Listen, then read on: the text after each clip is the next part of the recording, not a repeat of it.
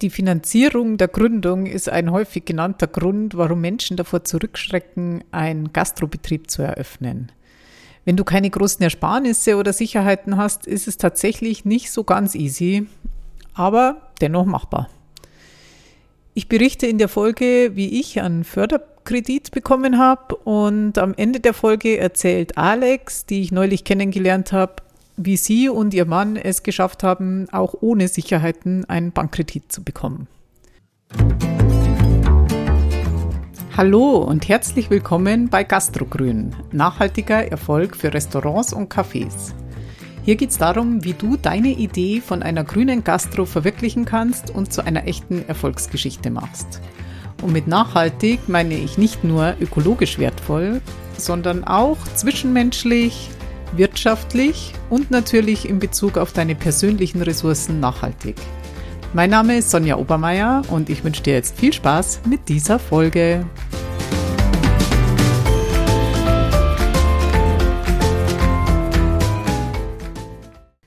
Ich betreibe seit 2011 den Klingelwirt. Das ist Münchens erstes Bio-Wirtshaus und seit 2020 unterstütze ich mit Gastrogrün andere, ihre Idee vom eigenen nachhaltigen Restaurant oder Café erfolgreich umzusetzen. Falls du dich fragst, wo um Himmels Willen du die 50, 100 oder 200.000 Euro für dein eigenes Lokal hernehmen sollst, buch dir gerne ein kostenloses Kennenlerngespräch auf gastrogrün.de Bestimmt kann ich dir da schon den ein oder anderen Tipp geben. Aber wie genau beschaffst du jetzt das Startkapital für die Eröffnung deines Restaurants oder Cafés? Der erste Schritt besteht immer darin, erstmal die Investitionskosten zu ermitteln. Also wie viel Geld brauchst du am Ende tatsächlich für deine Gründung? Und auch den Cashflow für die ersten zwölf Monate zu planen. Also der Cashflow, das bedeutet wie viel Geld wirst du jeden Monat einnehmen und wie viel Kost, laufende Kosten wirst du jeden Monat haben, was bleibt am Ende übrig, das ist dein Gewinn. Und alle diese Zahlen packst du in einen Businessplan, zu dem allerdings auch noch andere Teile gehören, auf, das, auf die ich dann noch näher eingehe. Also, wie viel brauchst du überhaupt? Eine genaue Aufstellung der Kosten, die dich erwarten, ist unumgänglich.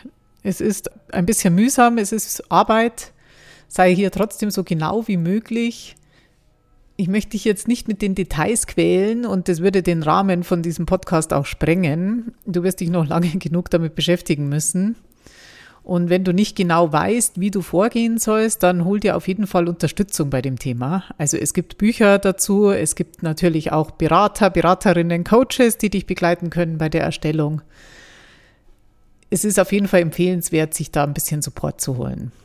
Plan auf jeden Fall einen großzügigen Puffer ein, also zu deiner errechneten Summe. Denn die Erfahrung von vielen, vielen Gründern und Gründerinnen zeigt einfach, es treten immer unvorhergesehene Kosten ein. Oder manche Kosten sind höher als erwartet, selten auch mal niedriger. Genau, also ein, ein großzügiger Puffer von, sagen wir mal, vielleicht 20 Prozent empfiehlt sich auf jeden Fall bei den Planungen. Dann äh, kommen eben noch dazu die laufenden Kosten und die Einnahmen für das erste Jahr. Auch das wird die Bank verlangen. Die möchten das ziemlich genau wissen. Nach den einmaligen Kosten warten sozusagen gleich die nächsten Tabellen auf deine Bearbeitung. Kümmere dich da am besten erstmal um die größten Kostenblöcke, sprich Personalkosten, Warenkosten und Raumkosten, also die Pacht und Energie. Und hier aufpassen, beim Personal darfst du natürlich die Lohnnebenkosten nicht vergessen und auch Urlaub und Krankheit von Mitarbeitern mit einplanen. Genau, also auch hier wieder, ich kann hier nicht zu sehr ins Detail gehen. Es gibt halt, es gibt natürlich noch viele andere Kosten, die dazukommen. Aber auch hierzu findest du Literatur und Vorlagen, die du verwenden kannst und die dir dabei helfen. Die zu erwarteten Umsätze zu planen stellt die größere Herausforderung letztlich da. Es bleibt am Ende immer nur eine Annäherung, denn wer weiß schon vorher, wie viel es am Ende wirklich sein wird. Sei hier weder zu optimistisch noch zu pessimistisch.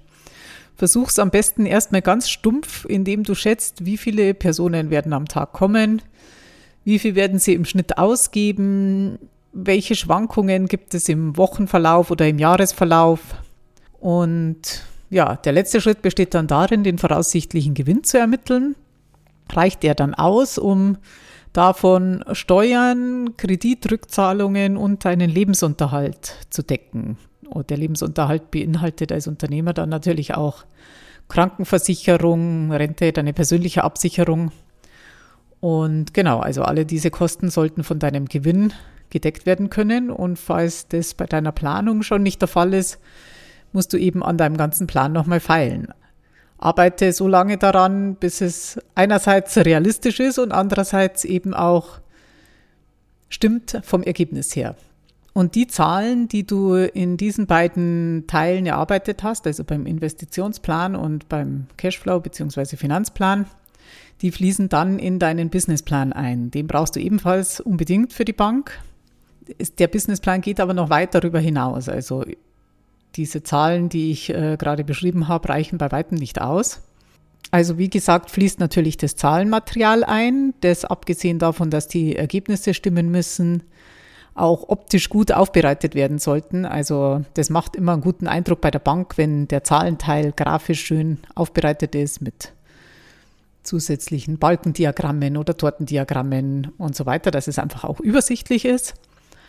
Darüber hinaus gibt es dann noch viele weitere Themen. Also im Textteil geht es vorrangig um dein Konzept. Darüber habe ich ja auch schon mal eine Folge gemacht. Das war die Folge 2. Hör sie dir gern nochmal an, aber auch geplante Marketingmaßnahmen und so weiter. Also auch hier gilt, den Businessplan im Detail zu besprechen. Dafür reicht eine Podcast-Folge leider nicht aus. Aber hol dir auch hier gerne Hilfe. Es gibt zahlreiche Bücher zu dem Thema. Es gibt Beratungsangebote investiere hier auf jeden Fall wirklich genug Zeit und eventuell auch Geld, um den Businessplan wirklich gut zu machen. Denn davon hängt zu einem nicht unerheblichen Teil ab, ob du einen Kredit bekommst. Also ich erzähle jetzt mal ein bisschen, wie ich einen Förderkredit für meine Gründung bekommen habe. Meine Info war ja zunächst, was mir halt jeder gesagt hat oder was ich eben auch gelesen habe in einschlägigen Büchern und so weiter, dass es für Gastronomen halt sehr schwer ist, einen Bankkredit, überhaupt einen Bankkredit zu bekommen für die Gründung. Manche Ban Banken lehnen es generell ab und leider ist es durch Corona auch nicht besser geworden. Aber es gibt auch durchaus Banken, die, die sich überzeugen lassen. Und ich habe mich damals an insgesamt drei Banken gewandt, was jetzt eh eigentlich nicht so viel ist für das, für die Infos, die ich eben vorab hatte.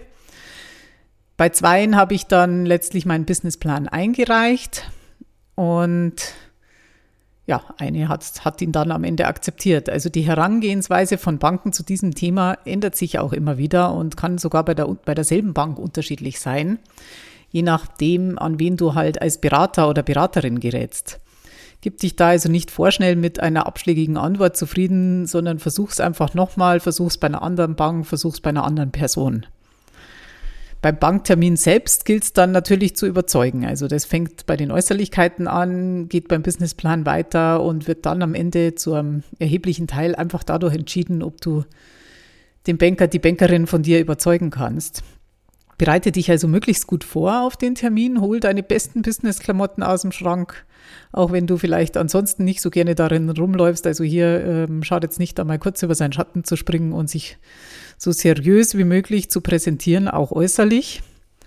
Lies deinen Businessplan dann vor dem Termin unbedingt nochmal durch, vielleicht auch zweimal, damit du die wichtigsten Punkte und, Punkte und Zahlen einfach im Kopf hast und halt bei Rückfragen nicht ins Stottern und Stammeln gerätst. Das würde nicht so einen guten Eindruck machen.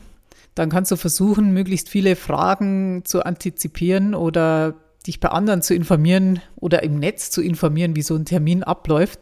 Wichtig ist halt da, dass du dein Vorhaben aus Sicht des Bankers betrachtest und nicht so sehr aus deiner persönlichen Sicht. Also wenn du jetzt zum Beispiel, so wie ich damals, mit einem großen Idealismus an dein Projekt rangehst, das hat dir jetzt vielleicht eher weniger verloren, sondern deine Erfahrung, dein Standing, deine Planungsfähigkeit, deine realistische Herangehensweise, alles das kannst du hier einfließen lassen, betonen, präsentieren. Und ja, last but not least, bring dich in die richtige Stimmung, bevor du zum Termin gehst oder auch schon in den Wochen davor. Stell dir immer wieder vor, wie das Bankgespräch erfolgreich endet und ihr euch einvernehmlich die Hände schüttelt. Stell dir einfach vor, wie es ein voller Erfolg wird und das wird dich sicher in das richtige, ja, in, in die richtige Energie bringen für diesen Termin. Also für Förderkredite gelten bestimmte Konditionen bezüglich Eigenkapital, Anteil, Sicherheiten und so weiter.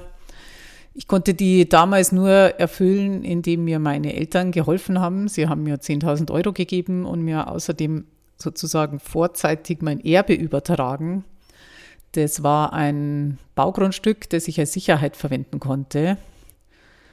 Ja, lustig in dem Zusammenhang, dass auf dem Grundstück befand sich der Stadel, äh, also sozusagen der, der Wirtschaftsteil, die Scheune von dem Wirtshaus meiner Eltern. Das Wirtshaus selber, also das Wohnhaus und Lokal wurden schon vor 25 Jahren verkauft, als ich noch ein Kind war. Und es war jetzt aus einer drei Generationen Familiengeschichte eben nur noch dieser, dieser Teil übrig, der dann auch, also neben dem finanziellen, auch einen ziemlich emotionalen Wert für meine Familie, vor allem für meine Mutter dargestellt hat. Aber die ganze Geschichte vom, vom alten Klingelwirt, die erzähle ich am besten mal in einer eigenen Folge. Es kommt noch dazu beim Thema Förderkredit, dass alles ziemlich lange dauert, bis es geprüft ist. Also Du beantragst ja den Kredit zunächst mal bei einer Hausbank, also bei einer ganz normalen Bank eben, die bereit ist, deinen Antrag dann weiterzuleiten, beziehungsweise bei der Förderbank einzureichen. Und du kannst den Businessplan eben auch erst fertigstellen, wenn du schon das Pachtobjekt gefunden hast, da dir sonst einfach die Zahlen fehlen. Also je nachdem, welches Lokal, welches Pachtobjekt, kann das ja sehr stark schwanken, wie viel du investieren musst. Und Du kannst einen gewissen Teil des Businessplans schon vorbereiten, was das Konzept betrifft und so weiter, aber eben die Zahlen, die laufenden Kosten, die Investitionskosten und so weiter, die kannst du einfach erst fertigstellen, wenn du schon weißt, welches, welches Lokal du am Ende pachten wirst. Und da kommt dann sozusagen der knifflige Teil von dem ganzen Prozedere.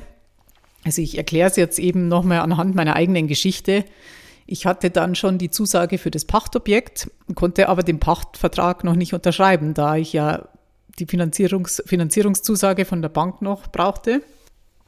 Und das heißt, nachdem ich bei der Hausbank meinen Businessplan eingereicht hatte und diese den dann geprüft und weitergeleitet hatte an die Förderbank, hat es nochmal sechs Wochen gedauert, bis von denen dann das Go kam und dann konnte ich erst meine Unterschrift unter dem Pachtvertrag setzen.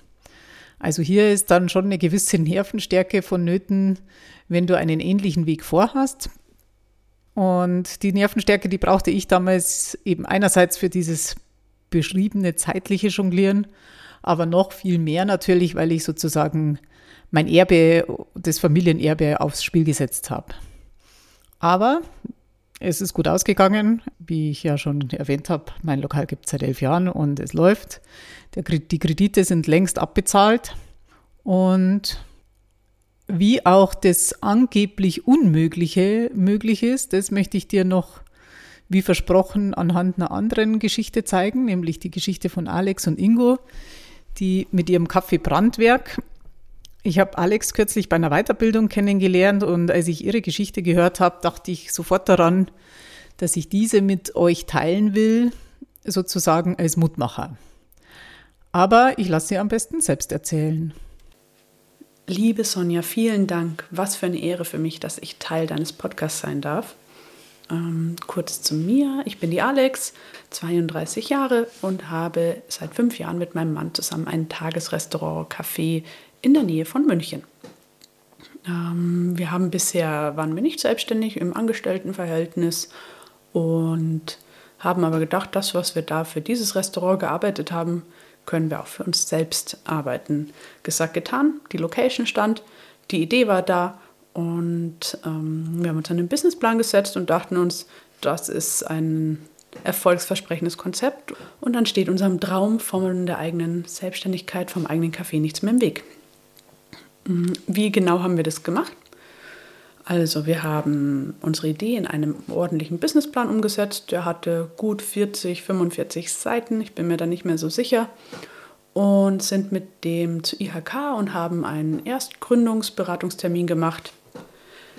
Der Herr von IHK hat dann da drüber geschaut, unseren Businessplan gecheckt, sagte, ja, das passt, da müsst ihr ein bisschen anpassen. Wir haben noch ein bisschen Zahlen, Daten, Fakten bearbeitet. Und nachdem dieser Herr von der IHK sagte, er findet es jetzt auch gut, haben wir einen Banktermin vereinbart. Sind da voller Motivation rein zur Bank gleich um die Ecke unseres neuen geplanten Ladens und haben unseren Businessplan vorgelegt. Es war damals so, wir hatten ein bisschen Eigenkapital und ähm, mussten dies aber komplett investieren, hatten keinerlei Rücklagen oder irgendwelche Sicherheiten für die Bank. Wir brauchten quasi einen ganzen Batzen Geld. Ja, also sind wir da los, haben gesagt, hey, wir haben hier ein Drittel selbst und zwei Drittel hätten wir gern von euch. Wie sieht's aus? Was müssen wir dafür tun? Wir sind davon überzeugt, hier sind unsere Zahlen. Das klappt sicher mit unserem Laden und ja, dachten uns, ja, der Banker ist genauso begeistert wie wir und gibt uns das Geld und gut ist es. Naja, dem war nicht so. Der Banker sagte, nein, er glaubt da nicht daran, das ist kein gutes Konzept. Ähm, er sieht da keine Zukunft und die Bank kann uns leider nicht unterstützen.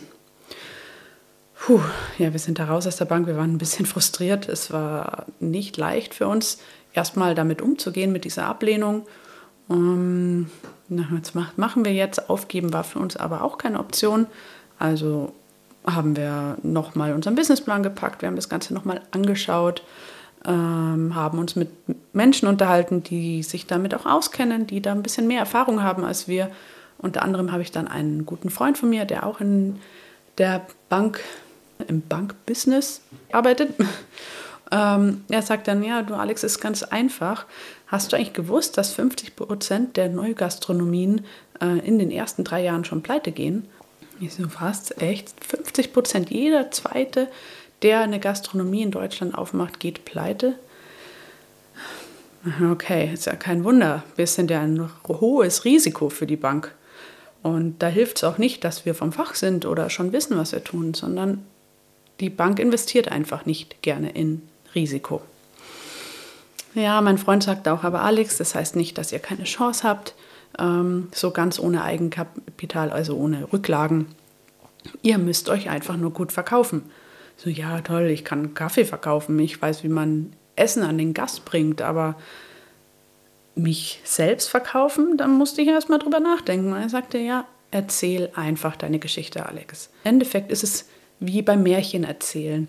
Du möchtest ja, dass der Leser, der Zuhörer ähm, gepackt wird, dass er voller, voller Spannung dabei ist und das Ende kaum erwarten kann und mitfiebert.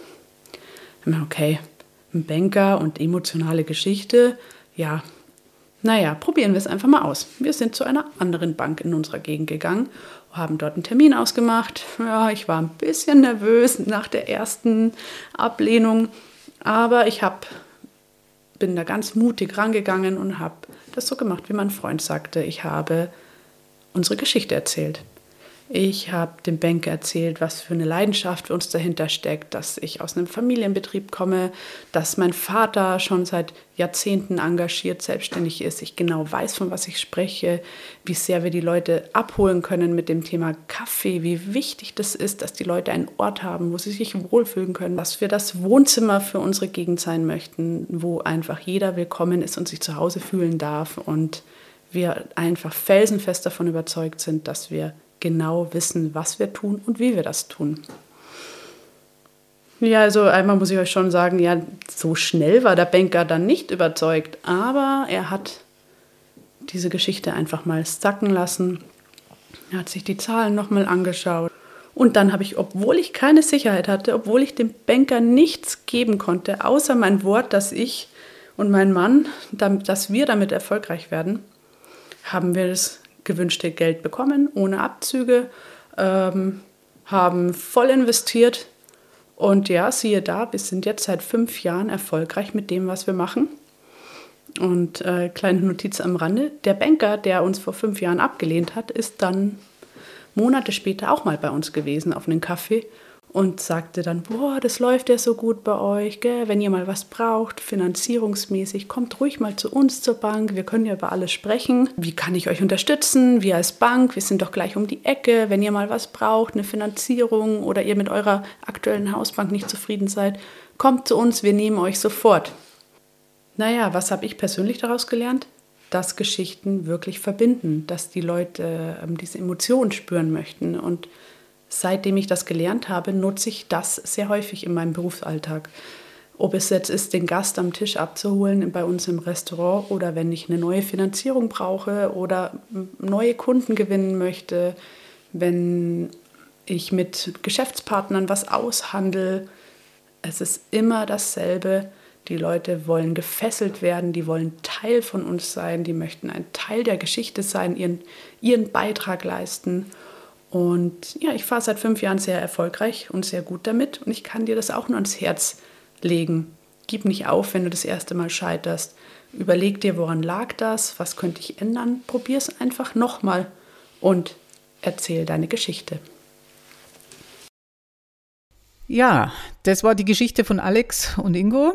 Was für eine Erfolgsgeschichte. Vielen Dank nochmal und liebe Grüße an der Stelle an Alex, dass sie bereit war, ihre Erfahrungen mit uns zu teilen. Und das Café Brandwerk ist im Moment wegen einer Kernsanierung geschlossen. Aber schaut unbedingt mal dort vorbei, wenn ihr in der Nähe von München seid, wenn es wieder geöffnet ist. Ich verlinke die Homepage natürlich in den Show Notes und jetzt nochmal die Zusammenfassung der wichtigsten Punkte rund um den Bankkredit für, für deine Gastrogründung. Also, der erste Schritt besteht darin, möglichst genau zu ermitteln, wie viel du brauchst für den Start, also deine Investitionskosten zu errechnen und den Cashflow für die Anfangszeit, also deine Einnahmen und Ausgaben, deine laufenden Kosten und deinen erwarteten Gewinn in den ersten zwölf Monaten. Und diese Zahlen fließen dann auch in den Businessplan ein, den du als nächstes erstellen musst und der noch viele andere Teile beinhaltet. Förderkredite wie zum Beispiel von der KfW haben in der Regel günstigere Konditionen als normale Bankkredite. Also wenn du die Chance bekommst, einen solchen zu bekommen, solltest du das auf jeden Fall versuchen. Es gibt ein bisschen die Schwierigkeit, wie ich beschrieben habe, mit dem zeitlichen Ablauf, weil die Beantragungszeit ist dadurch deutlich länger. Erst musst du deine Hausbank überzeugen, die wiederum reicht es bei der KfW ein. Die brauchen auch in der Regel nochmal sechs Wochen oder andere, es gibt noch andere Förderbanken. Also bei mir war es zum Beispiel die LFA in Bayern. Da müsst ihr euch einfach vorab informieren und euch eben gut vorbereiten auf den Banktermin, sodass ihr, sodass ihr da gute Chancen bekommt. Und wie ihr durch die Geschichte von Alex und Ingo gehört habt, eine gute Vorbereitung auf Banktermine lohnt sich in jedem Fall und mit dem richtigen Biss, Köpfchen und Herzblut kann es sogar gelingen, auch ohne Sicherheiten einen Bankkredit zu bekommen. Also lass dich bloß nicht entmutigen und wenn es mit der Bank nicht klappt, gibt es auch noch andere Finanzierungsmöglichkeiten. Aber dazu ein andermal mehr. Falls du bei deiner Finanzierung oder einem anderen Thema rund um die Eröffnung von deinem Restaurant oder Café noch Unterstützung brauchst, buch dir gerne ein kostenloses Kennenlerngespräch auf gastrogrün.de. Ganz gleich, ob wir dann noch weiter zusammenarbeiten. Ich unterhalte mich immer gern mit Menschen über ihre Gründungspläne und für dich springt dabei auf jeden Fall ein qualifizierter Blick auf dein Konzept raus und auch eine erste Einschätzung zur Realisierbarkeit und bestimmt können wir gemeinsam auch schon definieren, worin für dich der nächste Schritt bestehen könnte. Eine schöne Woche wünsche ich dir und bis zum nächsten Mal. Tschüss!